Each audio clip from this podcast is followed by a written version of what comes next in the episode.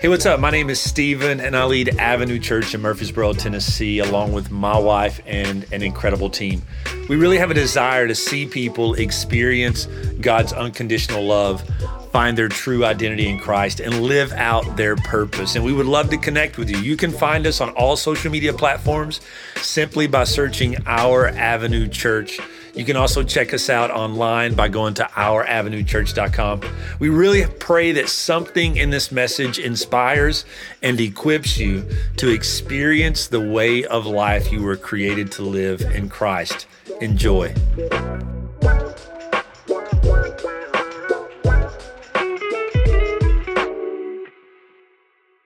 I'm going to wrap up a series today.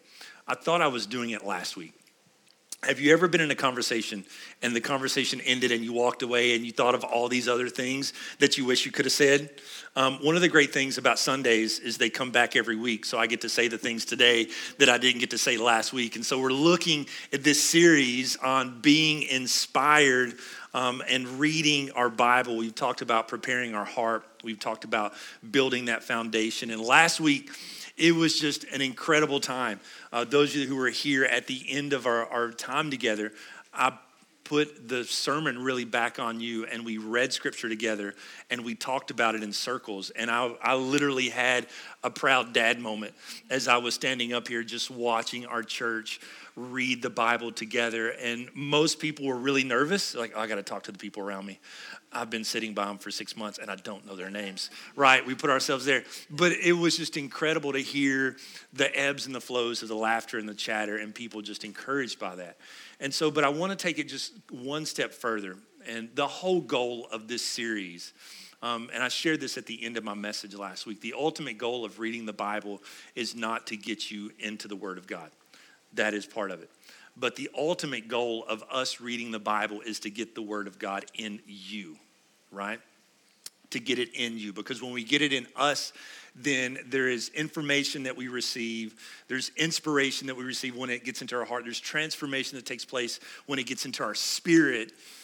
But then there's also, we said, this incarnation of the Word of God when it is in our life and we go to work, we are in our homes, we are in our community, and the Word of God is flowing out of us. We become skin and bone um, to those that are around us, flesh and bone to those around us with the Word of God. And so we're going to take it one step further um, today. Colossians chapter 3. Today's message will be a little shorter, um, but also a little sweeter, I promise you. Colossians chapter 3, verse 16. Um, Paul says this to the church. He says, Let the message of Christ dwell among you richly. Let the message of Christ dwell among you richly as you teach and admonish one another with all the wisdom through psalms, through hymns, and songs from the Spirit, singing to God with gratitude in your hearts. And I love this imagery, these words that, that Paul uses. He says, Let the word of God dwell richly in you. Let it dwell richly in you. And when you use this, this image dwell, it means to, to, to be in, to, to reside. And so the word of God should reside in us as individuals, but then also, Paul's saying, in us as a group, so that we can challenge. The word admonish is really just a, a nice way of saying correct and challenge. We don't like those conversations, but we also have to have those conversations. And so, um, reading and studying, we've talked about, those are important, getting information and context. But I want to go another step with getting the Word of God really saturated into our heart. And we're going to talk about three things. And the first two are really two sides of the same coin meditation and memorization. To memorize and meditate, to meditate and memorize meditate and memorize, memorize and meditate. And when we look at this, they're essentially the same things and and maybe not the same, but they have the same end goal and the same purpose. Joshua says this, and or God tells this to Joshua in chapter one, verse eight, um, from the NIV, and it says, "Keep this book of the law always on your lips." So, so keep the book of the law, keep keep my word always on your lips and meditate on it when? Day and night. Meditate on it day and night, not just in the morning, not just but but all day so that you may be careful to do everything that is written in it, written in it, then you will be prosperous and successful. So we're to meditate on it day and night. We're not supposed to allow the word of God to leave our lips. It should be coming out of our mouth in conversations and prayers.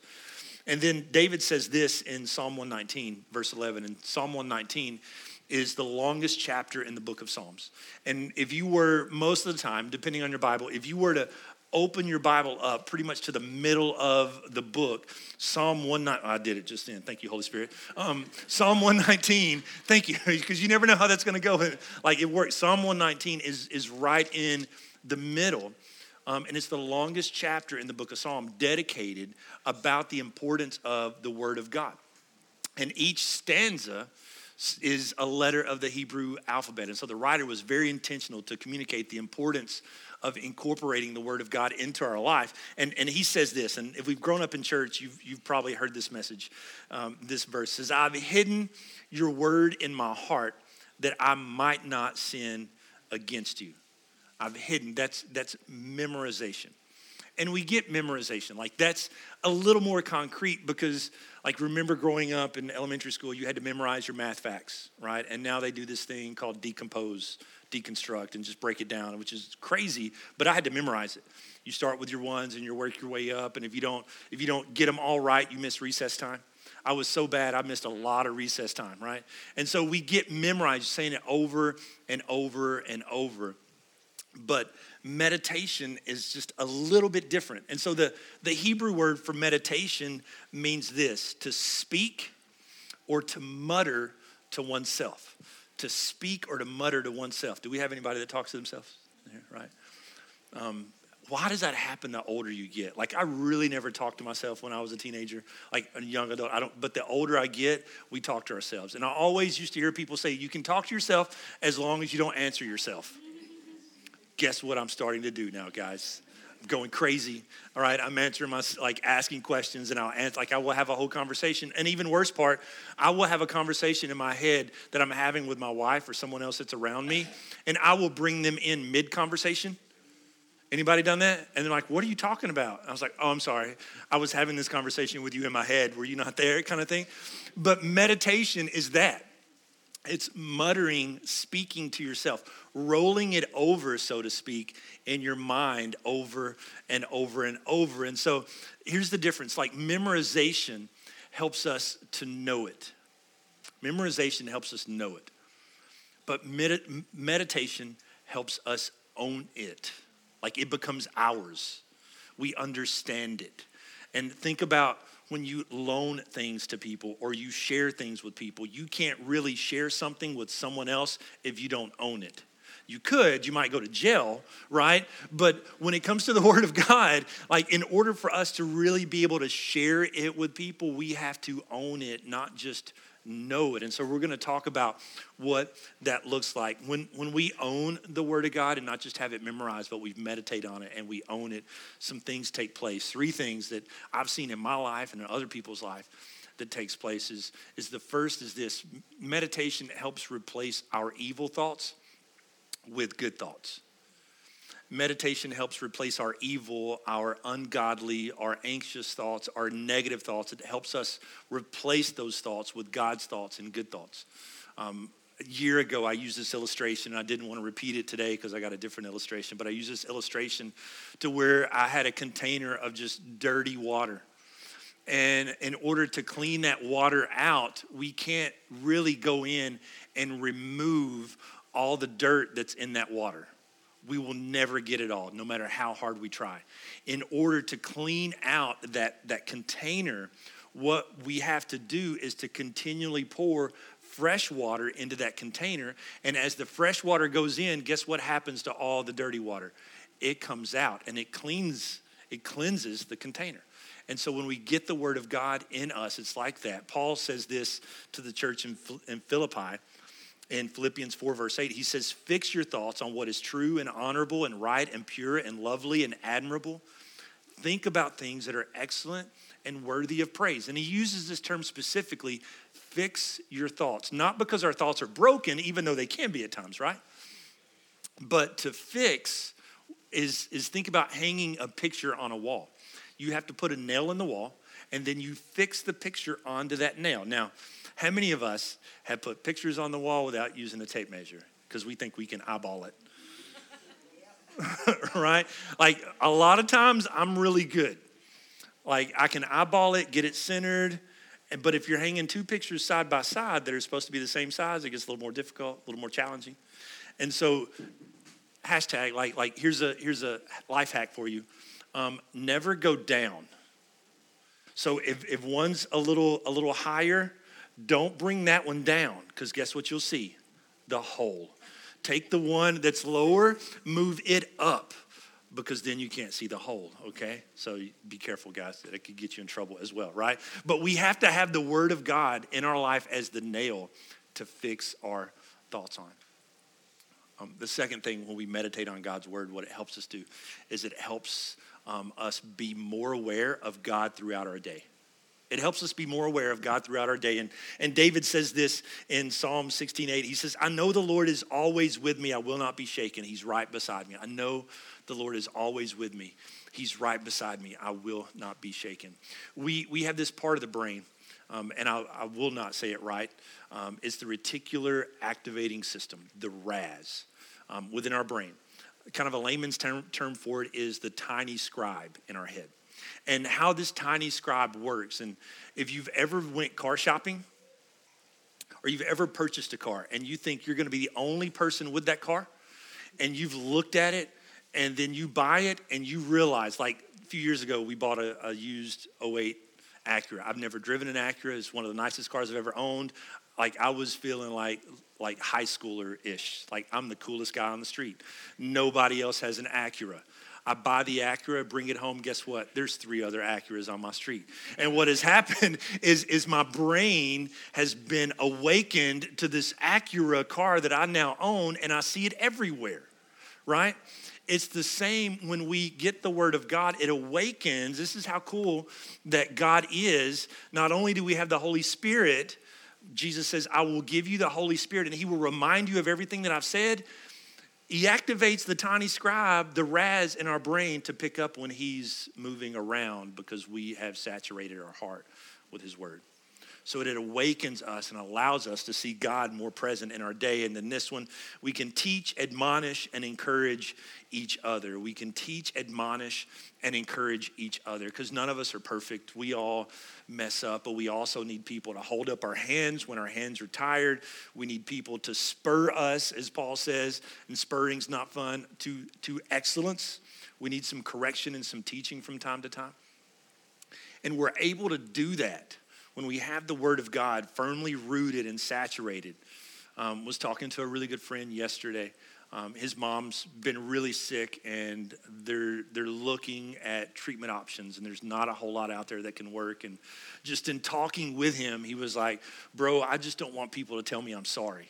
I don't want people to tell me I'm sorry, like they're sorry, because then I have to try to explain, and then I feel bad because they feel bad. I just want people's prayers, and I want joy and positivity. Like that's it. I don't have to explain. And, and so we were talking. I was like, you know what? The scripture says the joy of my Lord. The joy of the Lord is what? My strength. The joy of the Lord is my strength. And so we're talking and we're praying. And Jesus, in his last conversation with his disciples in, in John 14 and 15, he says, It's my prayer that my joy would be full in you, that your joy may overflow. And so we're able to encourage and teach each other based off the word of God that we have. Because to be honest, like we get nervous when we think we need to say something to someone, whether it's an encouraging word or whether it's some correction, and we're afraid we won't have the right words to say. And you on your own will not.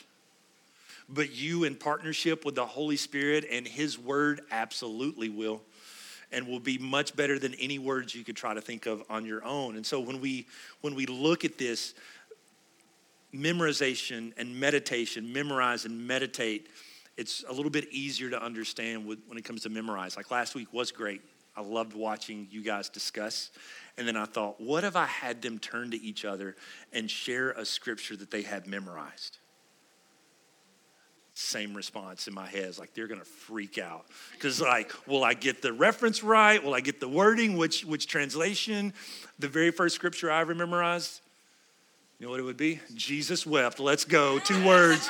I can do that all day. Give me that lollipop in Sunday school, right? Nine years old, let's get it. Like, I get my first star. That's the only star I had for that quarter in Sunday school, right? But we get nervous when we have to think about memorizing. So, so here's what I've done. Like, where do I start? I don't know.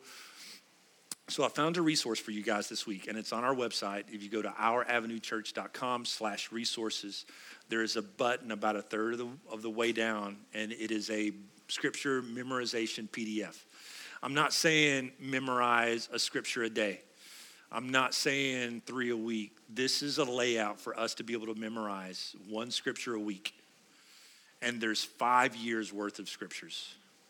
And so it's like, I don't know where to start. You got no excuse, no excuse.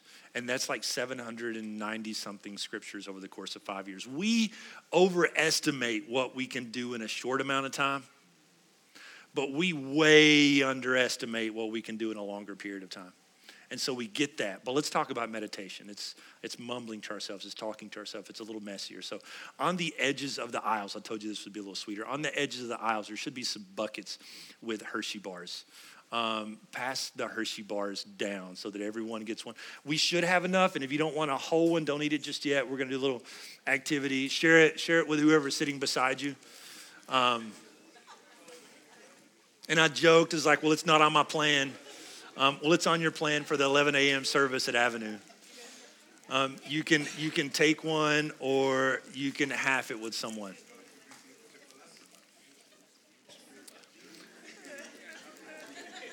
Man does not live on bread alone, but by the very word of God and chocolate, right? And chocolate. Now, there, you guys, I feel like I'm in kids' church. You guys are so excited. This is awesome. Um, there are two ways to eat chocolate. Now, you can do half of it or you can just do a fourth of it, all of it. Give me two of them, right? Um, there, there, there's two ways, and, and one of them is right. So the first one, here's you guys get to participate. Um, we're gonna eat just a piece, and we're just gonna chew it up and swallow it, okay? And just chew it up and swallow it. As quick as you can, right? Now, that's just reading. We're reading scriptures, we're just chewing it up, we're reading it, we're getting our 15 minutes. Um, there are times for that. If there is a, a jar of these on my counter, I'm eating like a bunch of them super fast at times because I think if I eat them fast, it doesn't count, right? It doesn't stick. It just moves as quickly into my like out of my body as it went in. Uh, but there's a better way to eat chocolate. And so we're going to put it in our mouth, but we're not going to chew it. We're going to let it melt. Come on, amen. All right? And so we're just, now I've got a cough drop on one side, so it's like an Andes mint. It's a little different. But as you're eating it, right, as it's melting, what is it doing to the inside of your mouth? Explosion, a taste explosion, right? You should try doing this with a cough drop and a piece of candy. But it is, it's coating the inside of your mouth, right? This is what meditation is. We don't rush through it. We don't chew it up. We let it linger. We roll it around, right? Get it from one side of our mouth to the other. And then, even when it is completely dissolved, there is still a residue of the chocolate in our mouth we can still taste it, right? Um, that's what meditation is. And so every time you eat a piece of chocolate, you'd be like, I'm going to meditate on this, right? Um, eat it slowly. But when you eat a piece of chocolate, I want you to remember, like, this is how we should approach the Word of God slowly and allow it to melt and saturate our heart. Now, there's tons of candy left. Um, I cannot take it home with me. Amen. So please put it in your purses, put it in your pockets. If not, I'm going to give it to your kids, right, on the way out. Amen. Come on, because because I know I know some of us we limit. Not today. Like they're getting it all. So we meditate and we memorize. And then the third one is this, and it's been super helpful in my life. And this is this is where we pray God's word, where we pray it. Um, it's hard to believe we are over two years old. Our first year as a church, I did a series on prayer. And so if you want to go back and listen to that, see it's still there. If you want to go back and listen to that, I would encourage you. We can be as intimidating about prayer as we can about reading the Word of God. Prayer is simply just talking to God and then listening to what He's saying to us.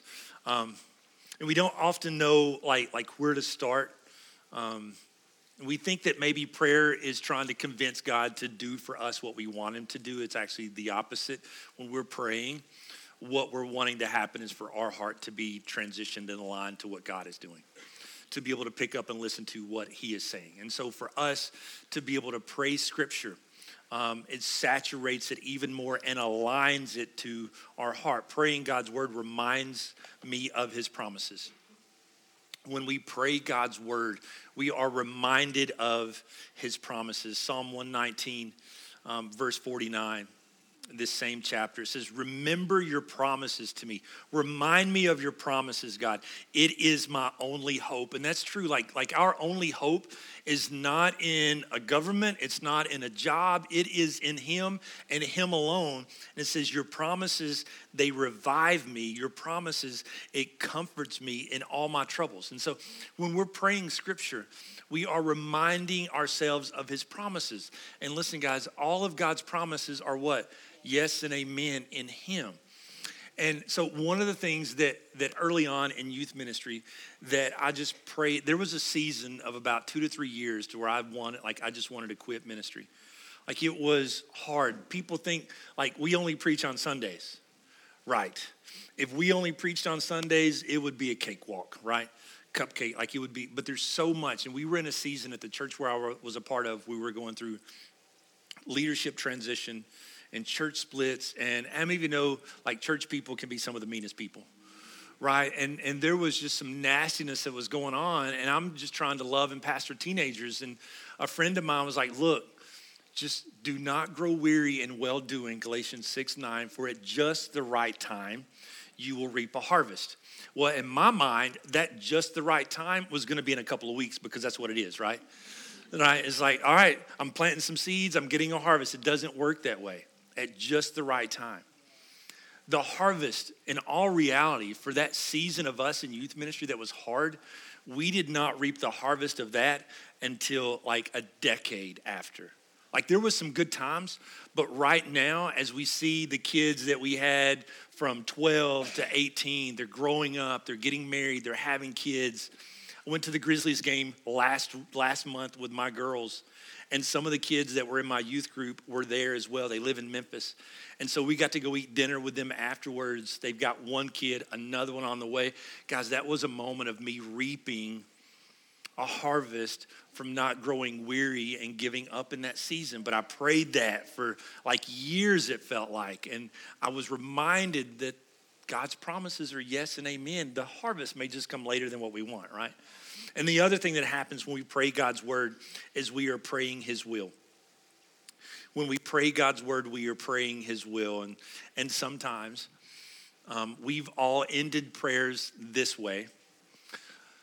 But Lord, whatever is your will, let it be done, which is 1000% true and should be what we're aiming for.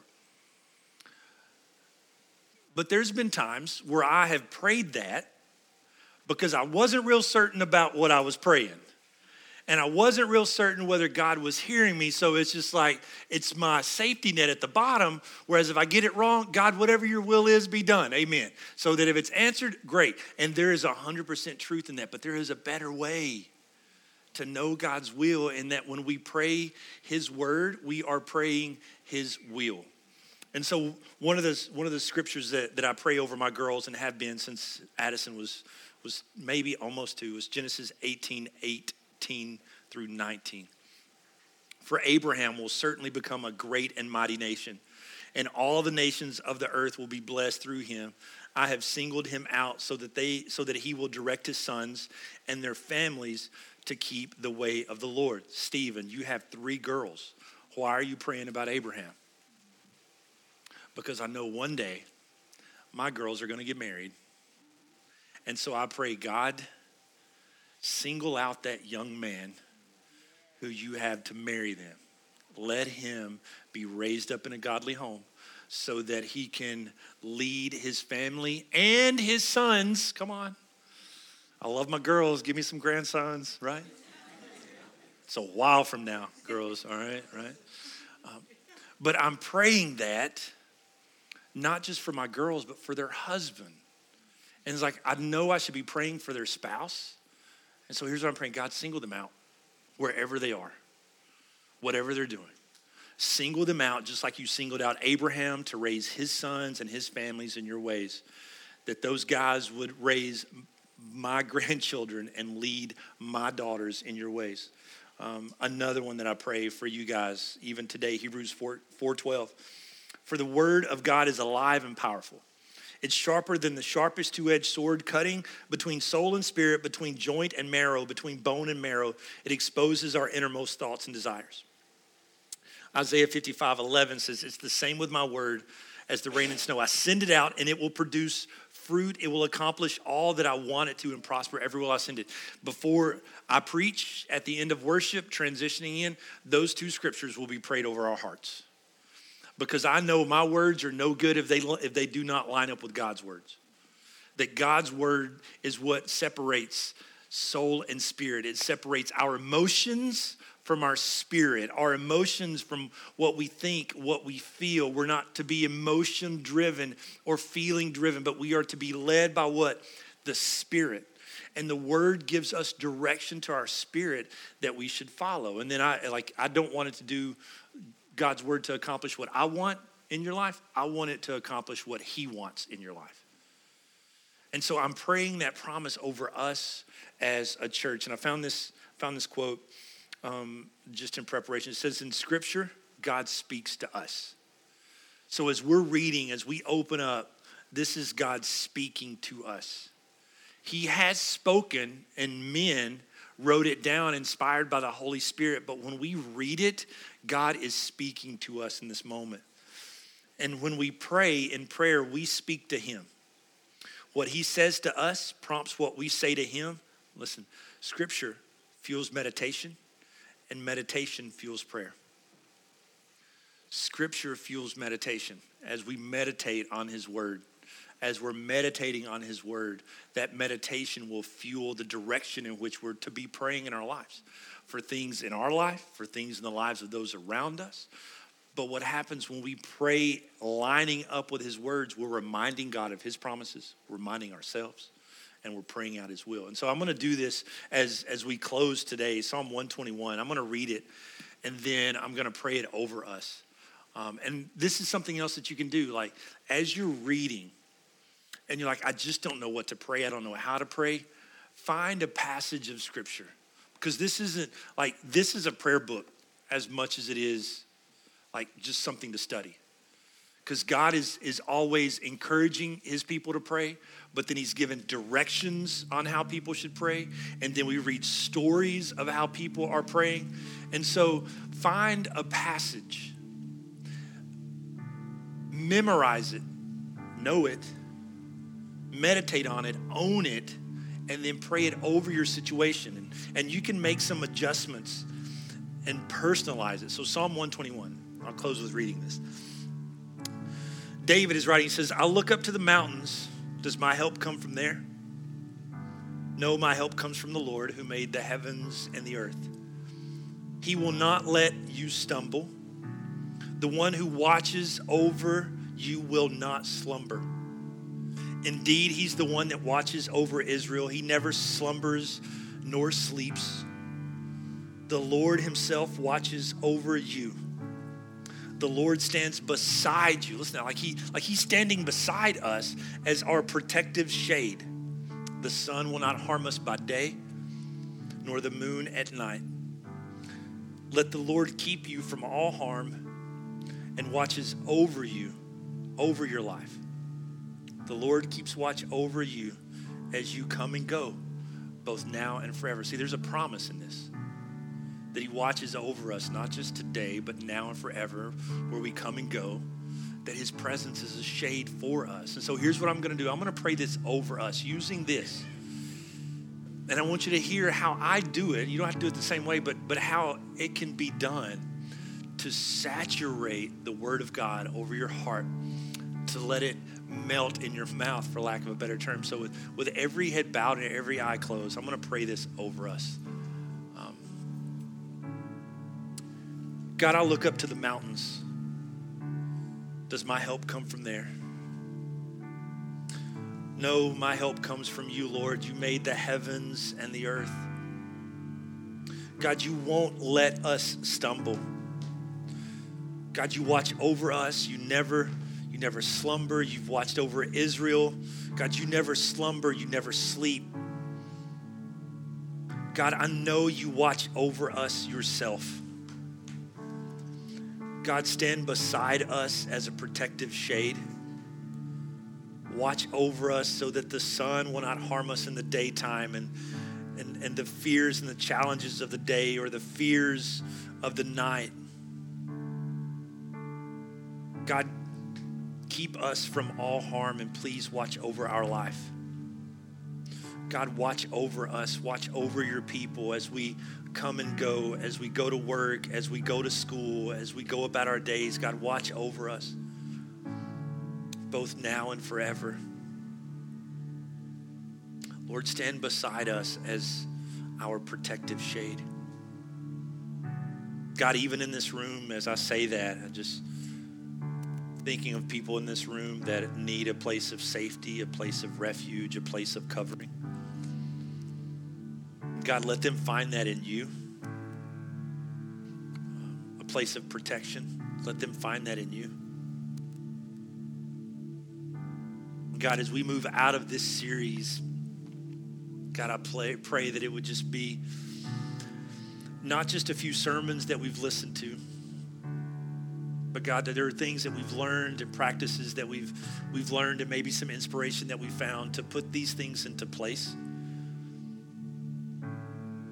To form us into the image of who you've called us to be.